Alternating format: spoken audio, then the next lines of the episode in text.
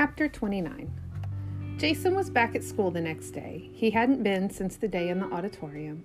Missus Douglas still said it was because he was sick.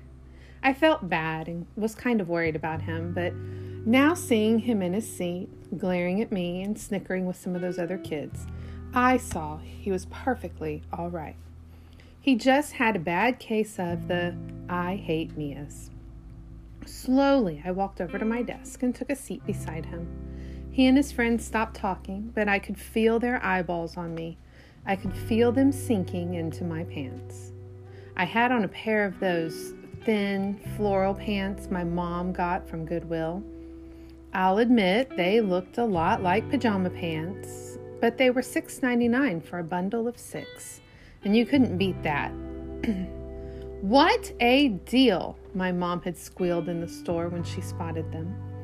Your mom has the best shopping eyes. She had seemed so proud and so happy I let her buy them for me, and they were pretty comfortable. But now my eyes slid over to the other kids, all of them in jeans, and wondered if it was a horrible mistake.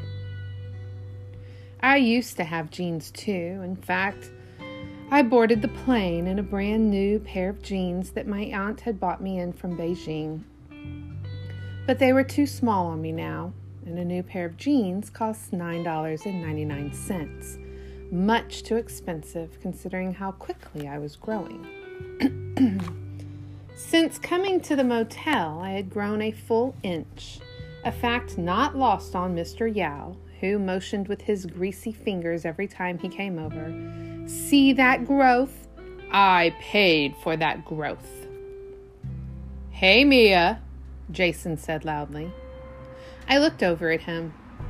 He glanced at the other kids who were all covering their mouths with their hands, like they were trying to hold in some terrific inside joke. How come you always wear those pants? Jason asked.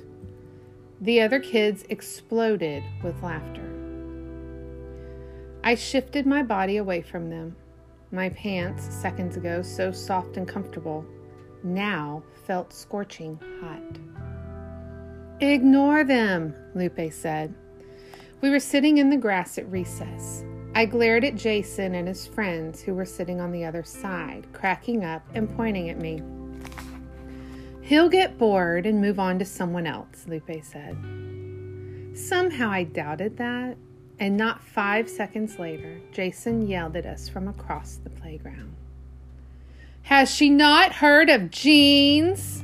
Jason hollered to thunderous laughter. That's it.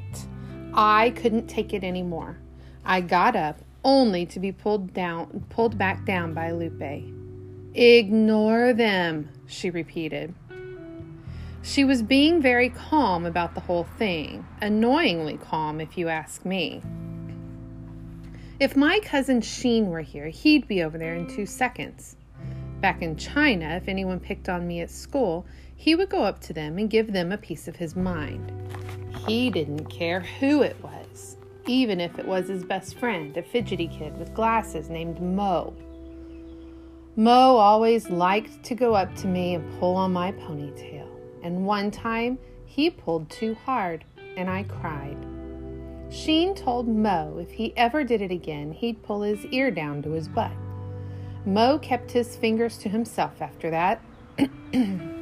I tried not to think about those memories. Instead, I tried to focus on the words Lupe was saying now.